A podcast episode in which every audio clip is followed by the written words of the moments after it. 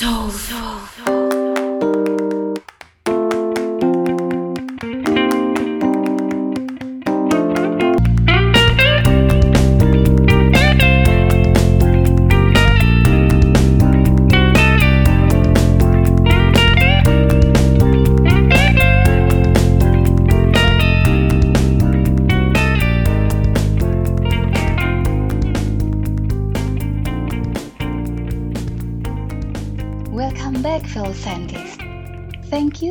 listening to Nana Break. Di podcast channel ini, saya akan menemani aktivitas kamu dengan chit-chat santai bermanfaat bersama para pakar di bidang penelitian dan penulisan ilmiah biomedis. Cerita apa ya yang akan dibahas pada episode kali ini? Keep following this channel, Nana Break.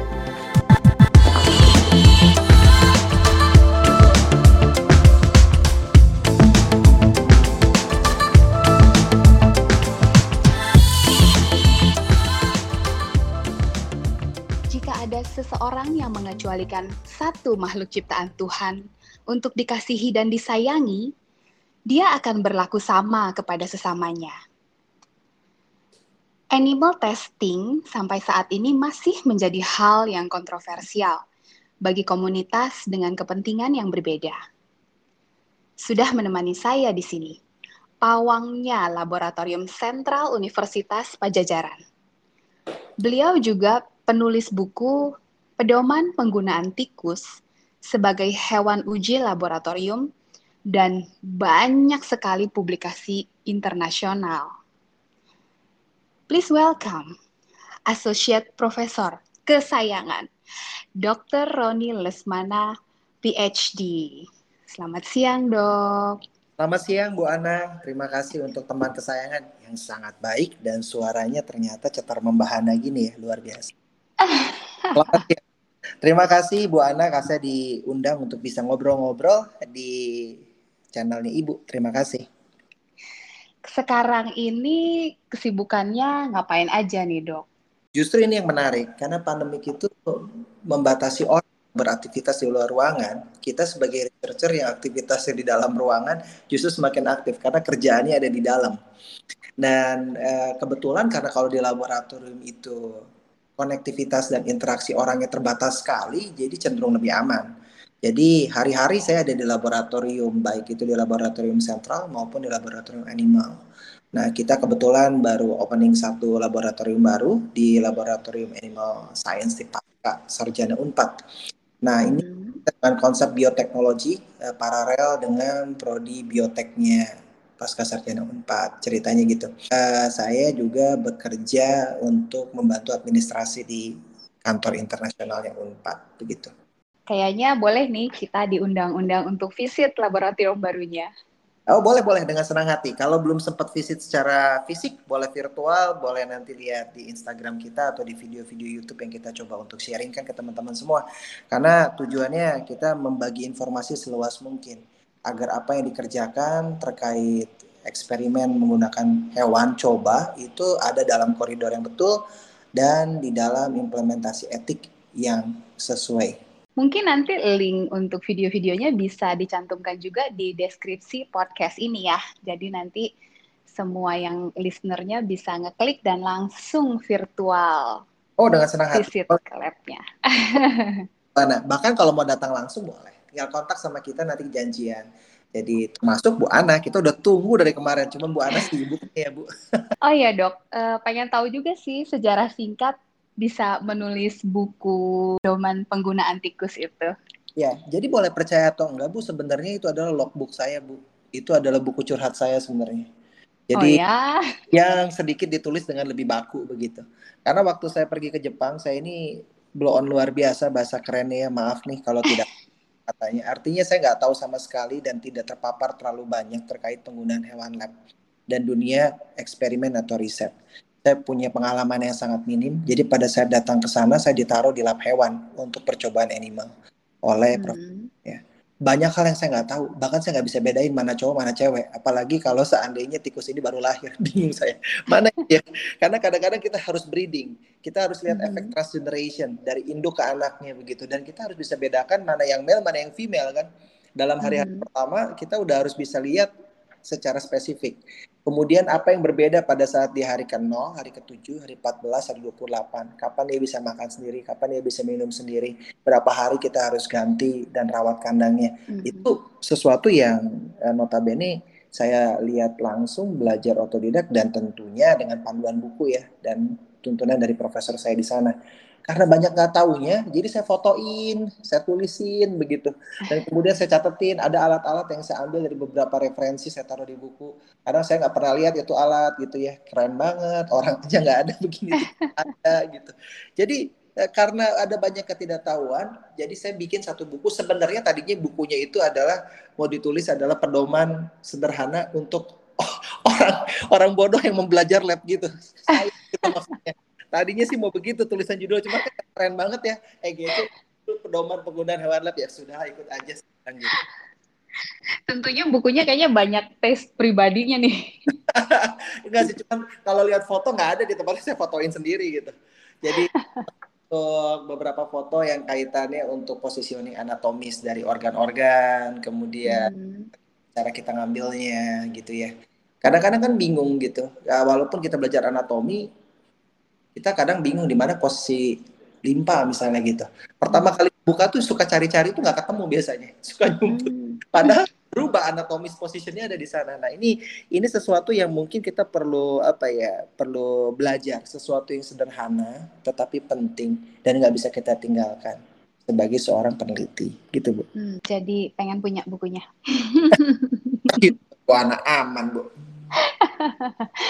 Terus kalau selama ini tadi kan dengan adanya pandemi banyak perubahan gitu.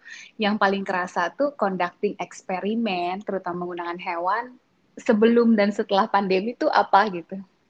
Yang paling susah adalah uh, logistik transport ya. Jadi kalau pada saat dulu kita memindahkan hewan ini cukup mudah dari satu tempat ke tempat yang lain, sistem logistik berjalan dengan baik. Sekarang ini kadang-kadang pas kalau lagi pembatasan skala kecil atau menengah, mm -hmm.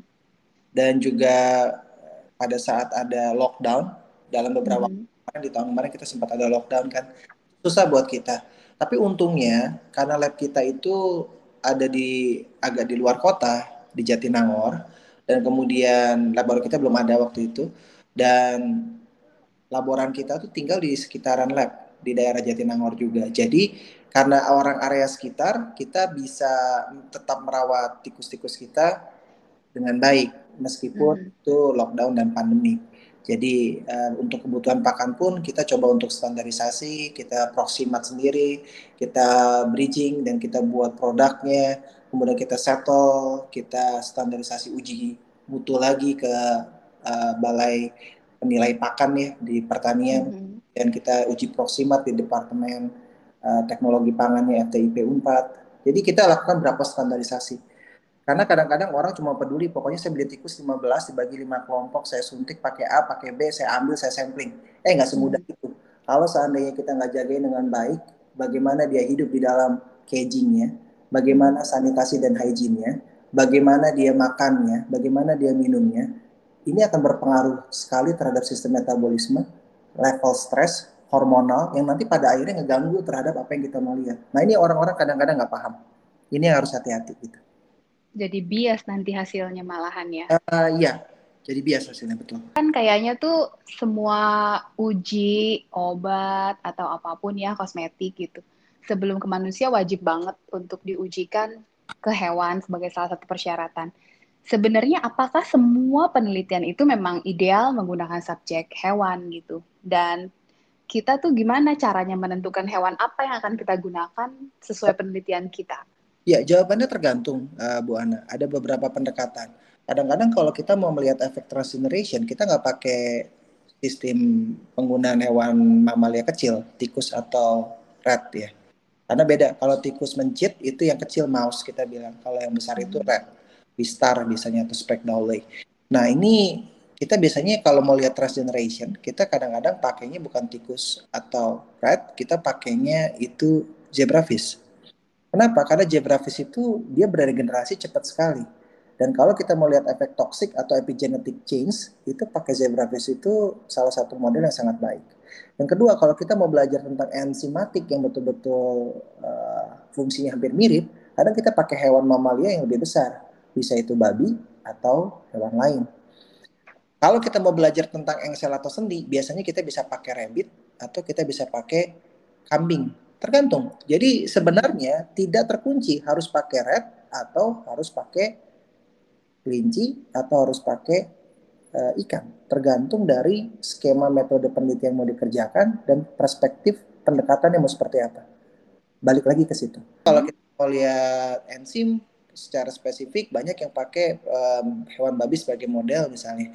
Tentu kan harus dipikirin, berarti kan harus ada kandangnya yang terstandar, babinya yang satu ekor pun tidak murah begitu. Nggak mm-hmm. cuma pakai satu ekor kan harus kali berapa ekor. Nah ini kan harus dipikirin begitu. Cukup gak budget? Tempatnya harus luas tuh kayaknya betul. Dan ada nggak yang terstandar begitu?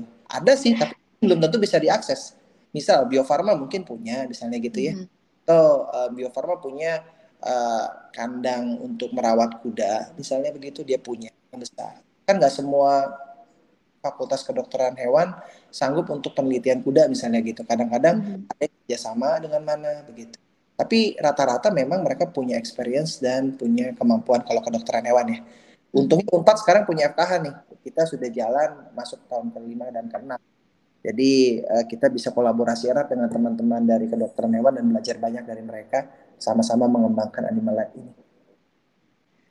Nah, itu dia kalau misalnya untuk di Indonesia gitu ya penelitinya gimana sih? Kan banyak banget tadi seperti yang udah dokter ini sebutin gitu, hewan ada kuda, ada babi, dan yang lain-lain. Itu kita nyarinya hewan yang untuk bisa kita gunakan sebagai hewan coba, itu ke mana sih gitu? Terus apalagi kalau butuh hewan-hewan dengan kondisi tertentu, apakah sudah disediakan atau harus kita induksi sendiri? Ya, jadi memang agak susah untuk mencari sumber yang betul-betul baik. Ada beberapa yang biasa jadi referensi kita tapi setiap uh, tempat-tempat tersebut pun ada beberapa challenge yang mereka punya. Ya nanti kita bisa bicara detail sih. Tapi salah satunya kita punya uh, tempat untuk kita ambil biasanya dari ITB, kemudian kita SP Bogor, kita ambil dari BNTI, kita ambil dari uh, Bio Farma dan beberapa sumber lain cukup banyak. Tapi yang jelas kami berafiliasi dengan P3LI yaitu Perkumpulan Persatuan Pengguna Hewan Lab Indonesia untuk model-model tertentu tentu tidak serta-merta tersedia di laboratorium bisa langsung kita pakai. Seringkali kita perlu melihat metode dan induksi sendiri, begitu Bu Ana. Jadi hmm. contoh kalau untuk diabetes, tergantung diabetes tipe berapa yang mau kita induksi, diabetes tipe 1, diabetes tipe 2. Apakah kita mau induksi hewan model obesitas, apakah kita mau buat hewan model aging misalnya. Itu tergantung pendekatan yang kita lakukan. Atau kita mau melakukan surgery modified animal gitu, kita lakukan hmm. operasi sehingga kita modifikasi si hewan tersebut begitu dibuat paralyze misalnya tapi ini kaitannya harus deklarasi etik yang cukup details ke komisi hmm. etik di fakultas yang bersangkutan sehingga tidak menyebabkan kesakitan yang uh, tidak terkontrol buat si hewannya dan hmm. kemudian ini pun ada di dalam koridor batasan etik hewan di dalam mengerjakannya begitu Bu Ana. Ya, berarti kalau kita meneliti menggunakan hewan dengan kondisi tertentu, kita juga harus memperhitungkan waktu mengkondisikan dan induksinya itu ya dok ya? Betul. Biasanya Bu. berapa lama ya kalau jadi nggak bisa mau bikin diabetes gitu? Itu uh, perlu berapa lama ya? Betul sekali. Jadi nggak bisa langsung. Misalnya kita mau bikin diabetes induksi buat uh, diabetes tipe 1. Pada saat kita beli dari tempat breeding masuk ke laboratorium kita, itu nggak bisa langsung untuk eksperimen besoknya hasilnya pasti hancur nih orang kadang-kadang nggak paham bahwa hewan tuh dipindahkan dia stres tinggi. Nah, pada saat stres tinggi, rilis ACTH dan beberapa hormonal itu akan mengganggu sistem metabolisme si hewan itu. Tadi harus dibiarkan dia untuk habituasi selama 7 sampai 10 hari sampai dia siap. Kalau dia udah tenang dan bisa adaptasi dengan lingkungan di mana dia tinggal, baru kita bisa mulai induksi. Suntikan pertama STZ itu juga ada beberapa pendekatan, ada yang dilakukan interval, ada yang sekali injeksi dengan dosis yang berbeda. Kalau seandainya sudah disuntik, nah ini kurang kurang telatennya orang kita kadang-kadang. Begitu induksi hmm. sekali suntik, kita tuh udah puas. Pokoknya jurnal sekali, saya suntik sekali, udah nggak nggak pusing lagi. Pokoknya udah saya suntik STS tanpa ada kontrol. Kalau saya pribadi harus itu setelah suntik dan sudah penanganan ada kontrol yang dilihat dan ada parameter yang diukur. Apakah betul setelah disuntik STC tersebut gula darah dan parameter-parameter yang merefleksikan dia DM tipe 1 itu terlihat di tikusnya. Kalau enggak, readjust metodenya disesuaikan reinduksi sesuai dengan hmm. protokol yang mungkin nanti kita bisa sesuaikan dari jurnal yang dibaca. Nah, tapi kadang-kadang orang di kita itu terlalu cepat nih, begitu pokoknya disuntik, dikejar waktu lah, dikejar ini, pokoknya asal disuntik STZ, berarti dia udah DM, langsung di treatment. Makanya kadang-kadang publikasi nggak nunjukin hasil bagaimana karakterisasi model dari hewan yang digunakan. Itu jadi hmm. kunci. Karena memang tidak diverifikasi ya. Nah, itu yang jadi jadi isu. Kalau itu nggak diverifikasi, ya makanya jangan heran penelitian-penelitian hewan kita kadang-kadang susah masuk ke jurnal-jurnal dengan tiers yang baik. I see. Kalau misalnya hewannya kecil, sih mungkin nggak masalah gitu. Kalau untuk hewan yang besar, biasanya butuh berapa sih paling enggak hewannya gitu, rata-rata? Uh, tergantung jumlah treatment dari eksperimen. Ini kembali ke perhitungan SPS. Tapi hmm. kalau kita punya empat kelompok dengan rumus N Federer minimal tuh kurang lebih enam ya kalau empat kelompok itu. Hmm. Tapi kalau seandainya kita pakai tiga kelompok, satu tuh minimal satu kelompok sekitar 10 sampai 11 tergantung rumus yang dipakai mm-hmm. tergantung rumus yang dipakai tetapi nggak bisa kurang dari rumus perhitungan power statistik yang ada gitu. mm-hmm. dan harus diperhatikan semakin kita memperhatikan details dalam pelaksanaan eksperimen animal details kecilnya diperhatikan variasi result itu semakin kecil kalau enggak jangan heran kalau hasilnya abrakadabra gimana sih kita make sure bahwa apa yang kita lakukan terhadap animal ini tidak menyalahi batasan-batasan etika. Ada buku-buku etik tentang animal, uh, saya belum sempat tulis, tapi ada buku referensi banyak di internet, googling mm -hmm. juga banyak begitu. Itu kurang lebih isinya sama, 85% sampai 90% sama. Perbedaan sedikit-sedikit hanya masalah preference secara perspektif pandangnya. Tapi prinsip mm -hmm. Untuk uh, 3R, uh, reduce, resize gitu ya. Kemudian prinsip penanganan secara etik itu semua tertulis di dalam buku-buku tersebut. Jadi kita bisa gunakan itu sebagai referensi. Kemudian yang harus difikirkan lagi adalah uh, adanya komisi etik di institusi itu menjadi salah satu kunci yang bisa memfilter dan memberikan justifikasi awal buat kita. Karena setelah kita menyusun metode penelitian, membayangkan dan menyesuaikan dengan jurnal yang kita baca, kita akan submit ke komisi etik. Mereka akan memberikan pendapat, expert-expert di komisi itu akan memberikan pendapat apakah ini secara etik itu bisa diterima atau tidak gitu. Hmm. Apakah keuntungan penerapan metode ini bersesuaian dengan pengetahuan dan benefit yang akan didapat ke depan. Jadi jangan sampai ini malah menyiksa binatang tanpa ada hasilnya apa-apa gitu. Sama uh -huh. Jadi kita gimana caranya mereduksi semua kesakitan, dan memaksimalkan jumlah hewan yang dipakai. Jadi jangan abur-aburan jumlahnya begitu ya. Uh hmm. -huh terus mendefine kembali uh, protokol yang kita pakai gitu. Jadi justifikasi ini juga banyak gitu. Ada beberapa hal poin kunci yang nggak boleh kita lupa di dalam penerapan etik animal. Mhm. Jadi sebenarnya uji hewan pun nggak sembarangan yang dituduhkan orang-orang menyiksa hewan seperti itu ya dok ya, karena oh. tetap dijaga gitu hewannya itu. Betul, betul sekali. Karena kadang-kadang uh, apa ya orang itu terlalu gampang menjustifikasi. Apalagi gini uh, justifikasi kalau dari orang yang nggak paham itu mungkin lebih mudah diterima ya. Tapi kadang-kadang kalau dari orang-orang tertentu kadang-kadang mereka menjustifikasi juga dengan tendensi tertentu. Nah ini yang perlu dipilah. Yang jelas yang harus dipegang protokol saja dipegang dan uh, kesepakatan global yang memang disebutkan dilanggar tidak begitu kalau itu tidak kan ada komisi etik sebagai penengahnya dan itu yang dikerjakan ada dalam koridor gitu Bu Ana. Kemudian kalau misalnya penelitian kita udah selesai nih, terus hewan-hewannya gimana ya dok? Jadi tergantung. Ada yang hewan-hewannya itu selesai dari eksperimen itu memang determinasi karena diambil semua sampelnya. Hmm. Ada yang hanya diambil darahnya, tetapi biasanya karena itu sesudah eksperimen biasanya terminasi. Dan itu kan oleh kita tidak akan diperpanjang karena ada treatment dan sebagainya karena memang itu bagian dari skema eksperimen yang dikerjakan. Hmm. Nggak bagus juga nanti udah diinduksi segala macam terus hewannya berkeliaran gitu ya. Betul, karena takutnya nanti uh, itu malah mengganggu kesetimbangan natural kondisi tikus yang ada di luar. Makanya kan di dalam manajemen hewan lab pun kita men, me, apa ya namanya menghandling itu perlu hati-hati, nggak boleh sampai lepas. Kalau sampai lepas itu uh, apa itu betul-betul apa ya isu besar lah. Mm-hmm. Jadi sebisa mungkin kalau seandainya kita kembali ke prinsip 3R tadi, replace, reduce, dan refine gitu. Mm-hmm. Kalau kita pikir dengan baik, kalau memang ini masih ada penelitian lain yang bisa digunakan untuk mereplace penelitian animal ini, mungkin perlu difikirkan. Bisa nggak gitu? Tapi kalau memang ini ternyata signifikan harus dilakukan di hewan sebagai mm-hmm. bagian dari uji obat misalnya gitu ya kan mau nggak mau mm-hmm. diganti. Mm-hmm. Ya, ya apakah jumlah yang dipakai itu bisa diminimalkan sehingga tidak menggunakan terlalu banyak hewan karena pada akhirnya mungkin harus diterminasi begitu kan? Itu juga perlu dipikirkan. Ada beberapa yang menambahkan menjadi uh, bagaimana kita mempunyai peranan di sana terhadap uh, poin lain untuk etik mm-hmm. responsibility kita kayak apa apakah ini nanti perlu kita pikirkan relevansinya gitu? Apakah ada sisi respectnya? Ada, ada beberapa hal yang lain. Itu tergantung perspektif details dari etik yang kita mau aplikasikan di dalam justifikasi eksperimen uh, teman-teman. Hmm. ya gitu.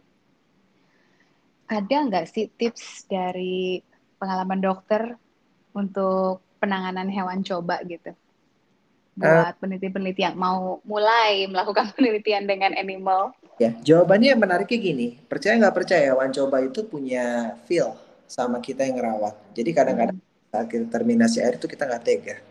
Dia mirip hmm. pet ya, terutama kalau red. Kalau mouse itu behaviornya agak beda. Kalau mencit itu agak beda behavior. Tapi kalau red itu mirip kayak pets, kayak hmm. kayak doggy. Jadi dia tahu begitu uh, siapa yang ngerawat ya gitu ya.